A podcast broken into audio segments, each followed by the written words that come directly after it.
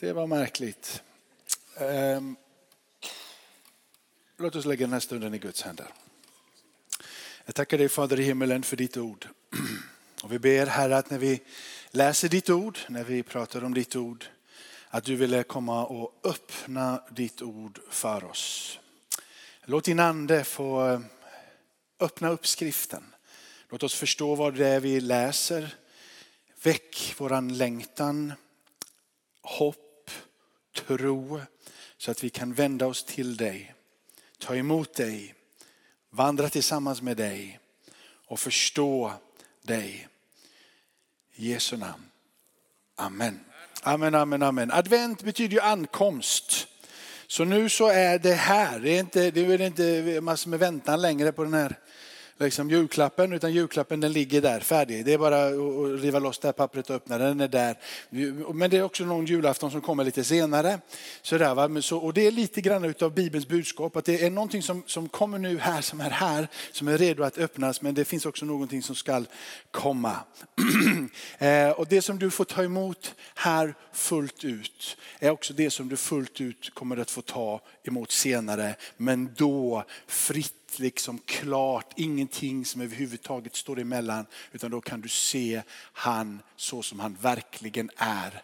Öga mot öga. Nu kan du erfara det, förnimma det, förstå det, ta emot det. Men den dagen så blir det klart.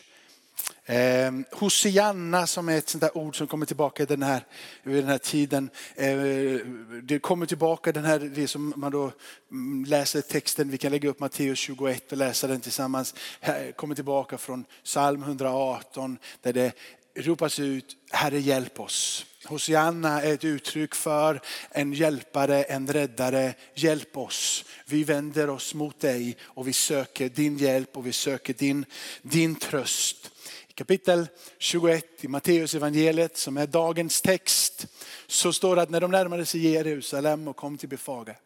vid Olivberget så sände Jesus iväg två stycken lärjungar och sa till dem, gå in i byn där framför er. Där ska ni genast finna en åsna såsom bunden med ett föl bredvid sig. Ta loss dem, led dem till mig. Och om någon säger någonting till er så ska ni svara, Herren behöver dem och han ska strax skicka iväg dem. Detta hände för att det som var sagt genom profeten skulle uppfyllas. I Sakarja står det nämligen i kapitel 9, säg till dotter Sion, se din kung kommer till dig, ödmjuk, ridande på en åsna, på en arbetsåsnas föl. Lärjungarna gav sig iväg och gjorde som Jesus hade befallt dem. De hämtade åsnan och fölet och lade sina mantlar på dem och han satte upp. Den stora folkmassan bredde ut sina mantlar på vägen.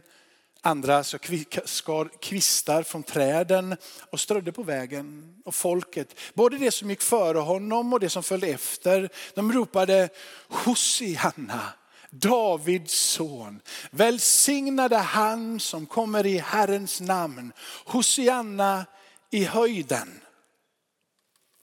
Ett rop på hjälp. Här kommer våran hjälpare. Hosianna i höjden. Hjälpen kommer ifrån ovan. Ett annat ord som är vanligt vid dessa tider är ordet halleluja. Och det får vi ge ett uttryck för att prisat vare Gud.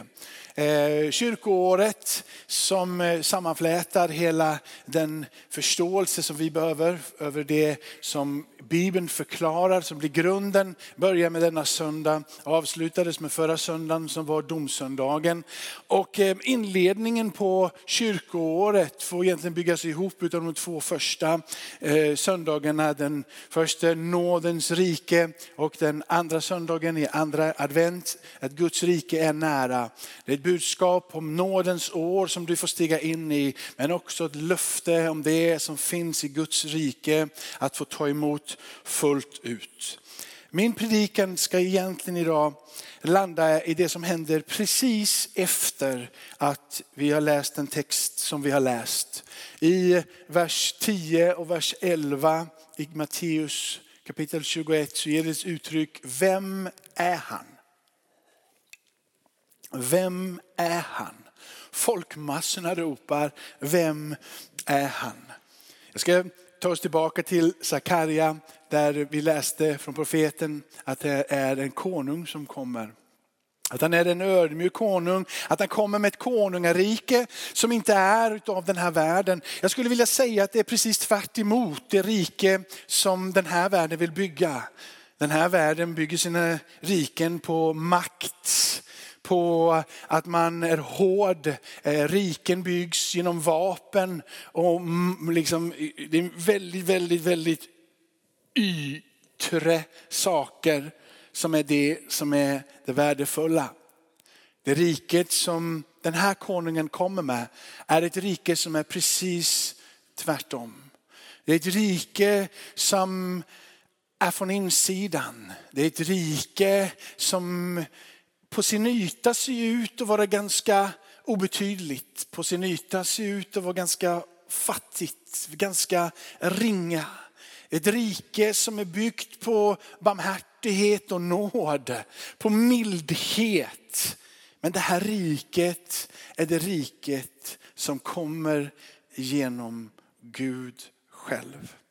I det här riket så eh, säger Jesus så här klart och tydligt. Jag ska gå till med, går djupare i detta. Jag vill bara lägga en överrubrik så ni vet var jag är på väg för någonstans.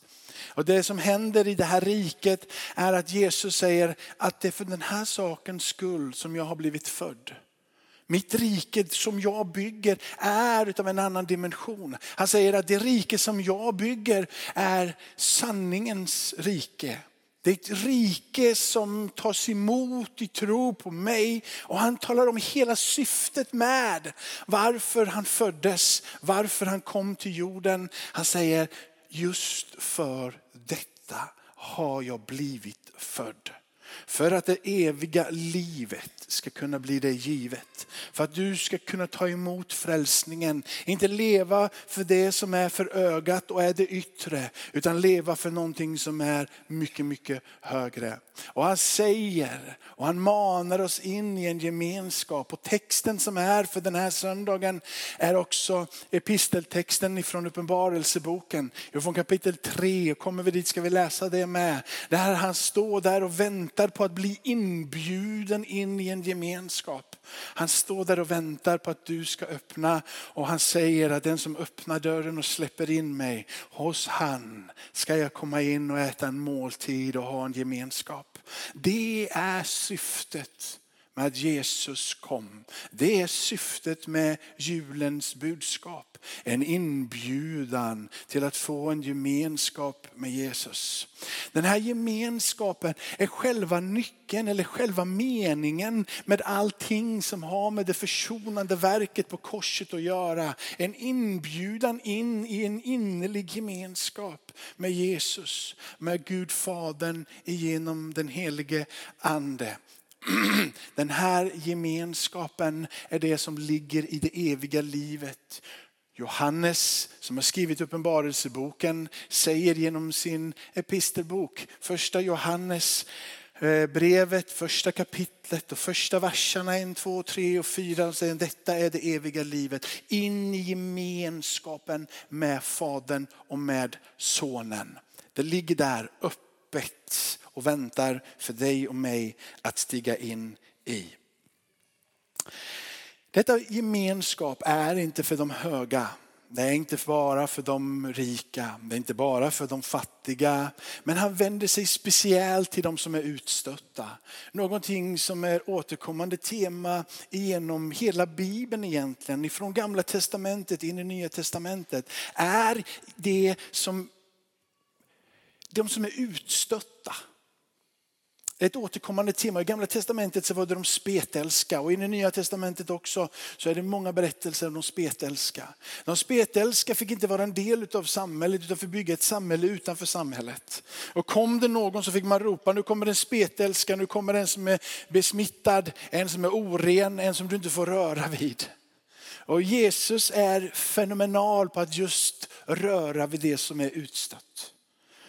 Det som är det märkliga, härliga, fantastiska och ljuvliga är att när Jesus rör vid det som är utstött, det som är vid utkanten, så är det inte så att Jesus blir oren, utan personen blir ren. Det här skulle jag vilja säga är adventens, adventens budskap, julens budskap. Att nu har Jesus kommit nära. Du kan nu vara i en nära relation. I den här berättelsen som vi läste från Matteus 21 så är det ju så att Jesus genom sitt sätt att vara i evangelierna, Jesus genom sitt sätt att agera i evangelierna gör vid varje handling, vid varje undervisning, vid varje mirakel en på något sätt alla outtalade frågor om vem är den här Jesus. Varje sak som han gör, alla handlanden och kanske speciellt den här berättelsen från kapitel 21.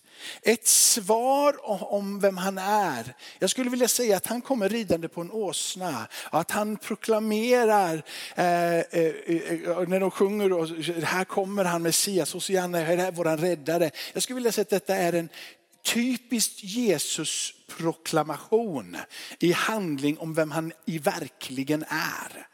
Han agerar på ett sätt som är bortanför all rimlighet. Och varför agerar han på det här sättet? Jag tror att det är för att tala om för dig och mig att vi ska ha rätt bild om vem Gud är. Om vilket anseende Gud har till det som är ringa. Att han inte söker det som på ytan ser starkt ut utan han söker innerligt efter hjärtan som vill böja sig för honom. Han är konungen som kom utan vapen. Han är konungen som kommer utan de yttre förutsättningarna. Han är den konungen som kommer in med ödmjukt hjärta, ridande på en åsna, saktmodig i sitt beteende. Han eh, och det ordet, om vi får säga vad som saktmod och ödmjukhet får innebära, saktmod i en annan översättning, så får det innefatta och inrymma ordet ringa, fattig, utan några yttre resurser överhuvudtaget. Det återspeglar ordet mildhet och det återspeglar ordet barmhärtighet. Mitt rike är inte av den här världen. Ska vi läsa från Johannes 18. Johannes 18, från vers 36 så står det så här. Och Jesus svarade, mitt rike är inte av den här världen. Hade mitt rike varit av den här världen så skulle mina tjänare ha kämpat för att jag inte skulle utlämnas åt judarna. Men nu är mitt rike inte av den här världen. Pilatus sade, du är alltså kung. Jesus svarade, du själv säger att jag är en kung. Därför är jag född. Och därför har jag kommit till världen för att vittna om sanningen. Var och en som är av sanningen lyssnar till min röst. 500 år före Kristus. I Sakarja som vi då citerar, eller som Matteus då citerar härifrån när vi läste från kapitel 21. 500 år innan så står det du ska fröjdeligen, storligen ska du fröjda dig Sion. Hör jubelrop du Jerusalems dotter. Se din konung kommer till dig. Rättfärdig och segerrik är han. Ödmjuk ridande på en åsna. Vad innebär ödmjukhet i det här avseendet? Vad är det som ger ett uttryck för den här ödmjukheten? Vad, vad är det? För att i samma resa som han kommer in i det här ödmjuka sättet som det då står om och poängteras om ni la märke till det när vi läste Matteus här så står det bara ödmjukt. När jag citerade från Sakarja så står det både att han är segerrik och rättfärdig. Det utelämnas i evangeliet för att ge den ännu större tyngdvikt ut den här ödmjukheten. När han kommer in så lägger de sig platt fall, de kastar kläder och det är palmblad och det är, liksom, det är en, en väldigt stor rörelse. Det är som om att när han kommer i ödmjukhet så ser de utan att se, de förstår utan att förstå. Och de ger ett uttryck för att här kommer han, ärans konung. Ödmjukheten i hans blick, mildheten i honom som de ändå någonstans ser storheten i honom gör att de kapitulerar inför honom. Men de kapitulerar inte med rädsla som man gör när en konung kommer med sina vapen. De kapitulerar inte med, med tvivel och med fruktan, utan de kapitulerar med tillit. De eh, kapitulerar med någon form av förtroende för han har ingenting att erbjuda där och då. De kapitulerar i vördnad utan att förstå varför. Det är som att anden redan där talar till dem och manar dem att ge sig. Gud ville att folket skulle lära känna han själv genom att träda in i en stad på ett helt annat sätt än alla andra konungar. Gud söker med mildhet, ödmjukhet. Och någon har sagt så här, att han kommer med en märkvärdig skörhet. Och det blev jag intresserad av, för det var sen där, det har jag liksom inte skörhet. Det vill sådär. Men när jag tänker på det så vill jag hålla med den som sa det som jag inte kommer ihåg vem det var. Han pratade om den här skörheten över att komma där, alltså bli igenkänd som konung men inte ha någon makt att ge eller visa. Att det någonstans blottar ut, antingen så ser de det eller ser de det inte. Antingen så öppnar Gud, jag kan inte tvinga dem att sjunga mitt namn eller att celebrera mig. Antingen så ser de det eller ser de det inte. Han utsätter sig själv för en otrolig påfrestning. Ja, ska de se det här eller ska de inte se det? Och hela stan ser det.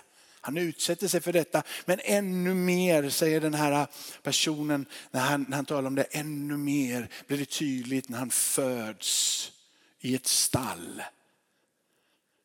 Gud låter hela mänsklighetens frälsning vila på detta lilla barn som föds i en stall. En oerhörd skörhet må jag säga, men en fullständig tillförlitelse till Fadern och Sonen, till varandra. En inbjudan i dess namn för dig och mig att få möta han genom Sonen.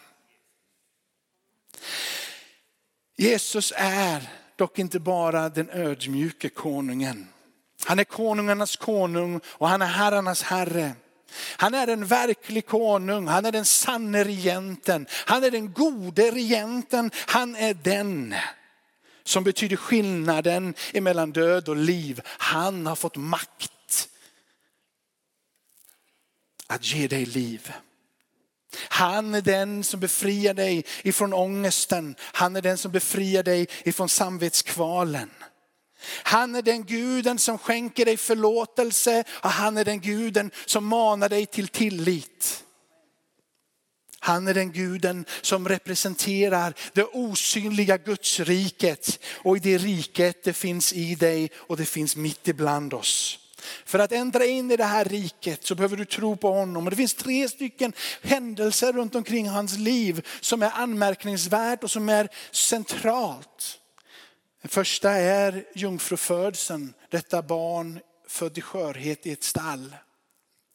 Det finns en uppståndelse ifrån de döda som måste du tro på för att bli frälst. Det finns ingen frälsning utan att tro att han dog för dina synder och att han uppstod för din rättfärdiggörelses skull. Alltså att du kan få det rätt ställt med Gud, att du kan få lära känna Gud. Du måste tro på uppståndelsen ifrån de döda. En otrolig unik händelse. Men inte bara det, du måste även tro att han vandrade omkring bland sina lärjungar under en tid efter 40 dagar och att han sen mirakulöst framför ögonen för dem tog sig här och ända upp i skyn. Han gjorde himmelsfärder, de blickar upp och änglarna säger, vad står ni och tittar på? Så som han har farit upp så ska han komma tillbaka. Vilket ger dig och mig den djupaste förståelsen och insikten och kanske den viktigaste och avgörande delen utav din och min frälsning. Att han lever idag och att han sitter på faderns högra sida. Att han klart kom till jorden, det var där det började. Att han dog var en självklarhet. Men han lever idag. Han vakar över dig och mig. Han känner dig vid namn och han manar dig in i en djup relation tillsammans med honom. Det är det nådens rike handlar om. Det är det Guds rike handlar om. Och det är den tiden vi lever. I den tiden då du kan tro det och du kan ta emot det. Guds rike är här nu redo och berett för dig att stiga in i. Så han längtar och frågan är vad vi längtar efter. Jag tror att vi alla ibland längtar efter, efter närhet utav att få komma nära någon, få krama någon.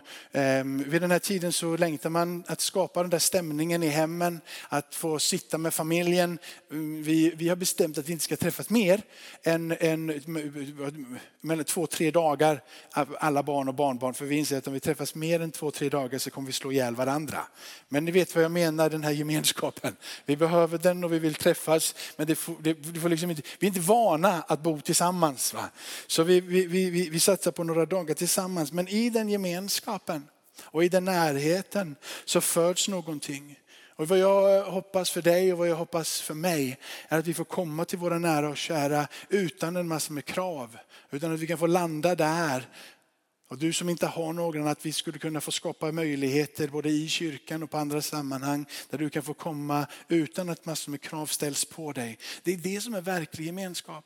Där du får komma utan att det ligger ett ok av att du behöver prestera. En vänskap och en relation där du inte har det här kravet och oket på dig. En villkorslös gemenskap. Det är det alla söker efter och det är det som Jesus erbjuder.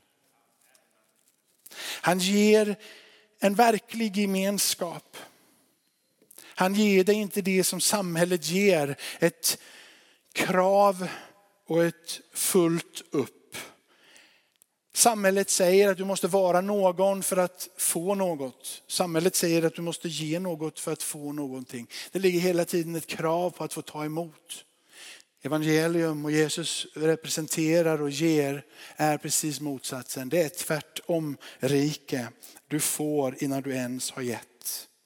Det är en verklig gemenskap. Och det är en verklig gemenskap på samma sätt som du idag erfar en gemenskap här. Du kan känna atmosfären och du kan känna gemenskapen.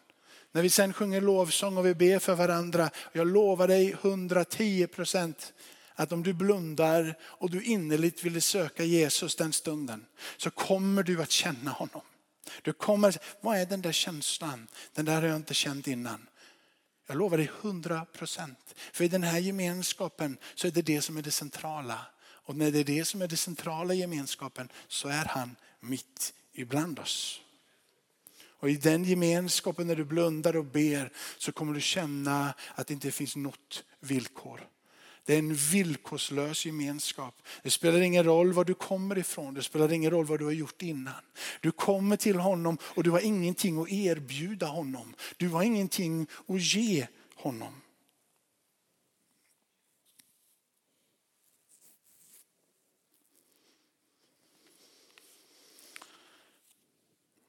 Guds rike är det radikala budskapet i julens evangelium. Julens budskap är ett så pass radikalt budskap att det måste tas på allvar. För det är antingen en inbjudan till en innerlig djup gemenskap utan att du behöver göra någonting. Men om du inte tror så står du utan gemenskap. Budskapet gäller alla människor i alla tider. Ingen blir bortstött. Och Jesus drar sig inte bort ifrån dig. Han drar sig alltid närmare. Ska vi ta fram Matteus 8 Jag ska predika i tre, fyra minuter till för dig som inte är van. Så vet du hur länge jag håller på till. När eh, han gick ner från berget så följde stora skaror efter honom och då kom en spetälsk fram och föll ner för honom. Och han sade Herre om du vill så kan du göra mig ren. Jesus räckte ut handen och rörde vid honom. Jag vill bli ren. Genast blev mannen ren från sin spetälska. Jesus rör vid honom och han blir ren. Jesus kommer nära den som ingen annan vill komma nära. Den som är dömd att leva i utanförskap, den som är dömd att starta sin eget lilla samhälle utanför samhället. För det var ju det som de spetälska fick göra. De fick inte vara en del. Tänk att komma gående och vara spetälsk. Och enligt lagen så var de tvungna att ropa själva, jag är spetälsk, jag är spetälsk, jag är oren helt enkelt. Var inte för nära mig för då blir du oren. Var inte för nära mig och få komma och gå och skrika ut bland alla andra. Jag är oren, jag är oren, jag är oren, jag är oren, jag är oren, jag är oren, jag är oren. Vad gör det med en människas hjärta, psyke? Vad gör det med en människas tillit till människor? Ingen vågade röra en spetälsk. Ingen vågade komma nära en spetälsk. Och du tänker, vad fy, vad förfärligt. Men är det inte på samma sätt som vi agerar idag? Lite, lite mer sostifikerat kanske, men precis på samma sätt. Vi skapar utanförskap om och om igen. Och jag är övertygad om att många som är här inne idag har levt eller känt av utanförskapet. Och det har gjort någonting med din insida och det har gjort någonting med din personlighet. Någonting som inte var menat att ta knäcken på dig, men det har gjort det. Du känner dig halv och brusten. Och jag ska tala om för dig här idag att det där är helt fel. Det är inte sant om dig och det är inte sant om mig. Och det som är det vackra när Jesus kommer och när Jesus rör sig emot en människa, det är att människan inte orenar Gud, utan Gud renar människan. Oh, amen, det var bra. Halleluja. Halleluja. Ja, Vet du att jag predikade en tisdag, ska jag säga här. Jag försöker hålla mig lite på mattan, vara lite sostifikerad så här, men, men ibland här på tisdagar så har vi, har vi roligt så där. Det är nattvardsgudstjänst och det är fin ordning och sådär.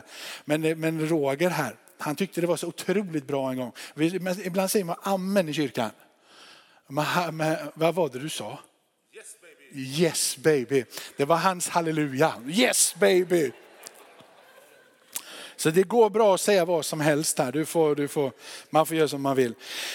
Jag skulle vilja säga vad Jesus gör. Jesus är inte sjukhusdirektören som sitter på sitt sjukhus och säger så här att jag är så trött på sjuka människor. Jag tycker vi har för mycket sjuka människor. Vad vi behöver är fler friska människor. Vårt, vårt sjukhus måste bli mer tidsenligt. Vi borde ha fler läkare och fler sjuksköterskor och mindre sjuka. Det är inte en sjuk, Eh, sjukhusdirektörs jobb att se till att de har mindre sjuka sjuka. Ja det är det väl på ett sätt va. Man planerar ju inte för att tömma sjukhuset. Han planerar ju för att ta hand om de som ska komma. Han planerar och han säger inte att jag är trött på sjuka människor. Vi måste få hit fler friska människor. Han säger aldrig någonsin att vi måste vara så tidsenliga och inne och förstå hur saker och ting fungerar. För då kommer alla att bli friska. Sjukhusdirektören funderar över hur möter vi den sargade, den sjuke, den skadade på bästa sättet. Det är så Jesus funderar och tänker emot oss.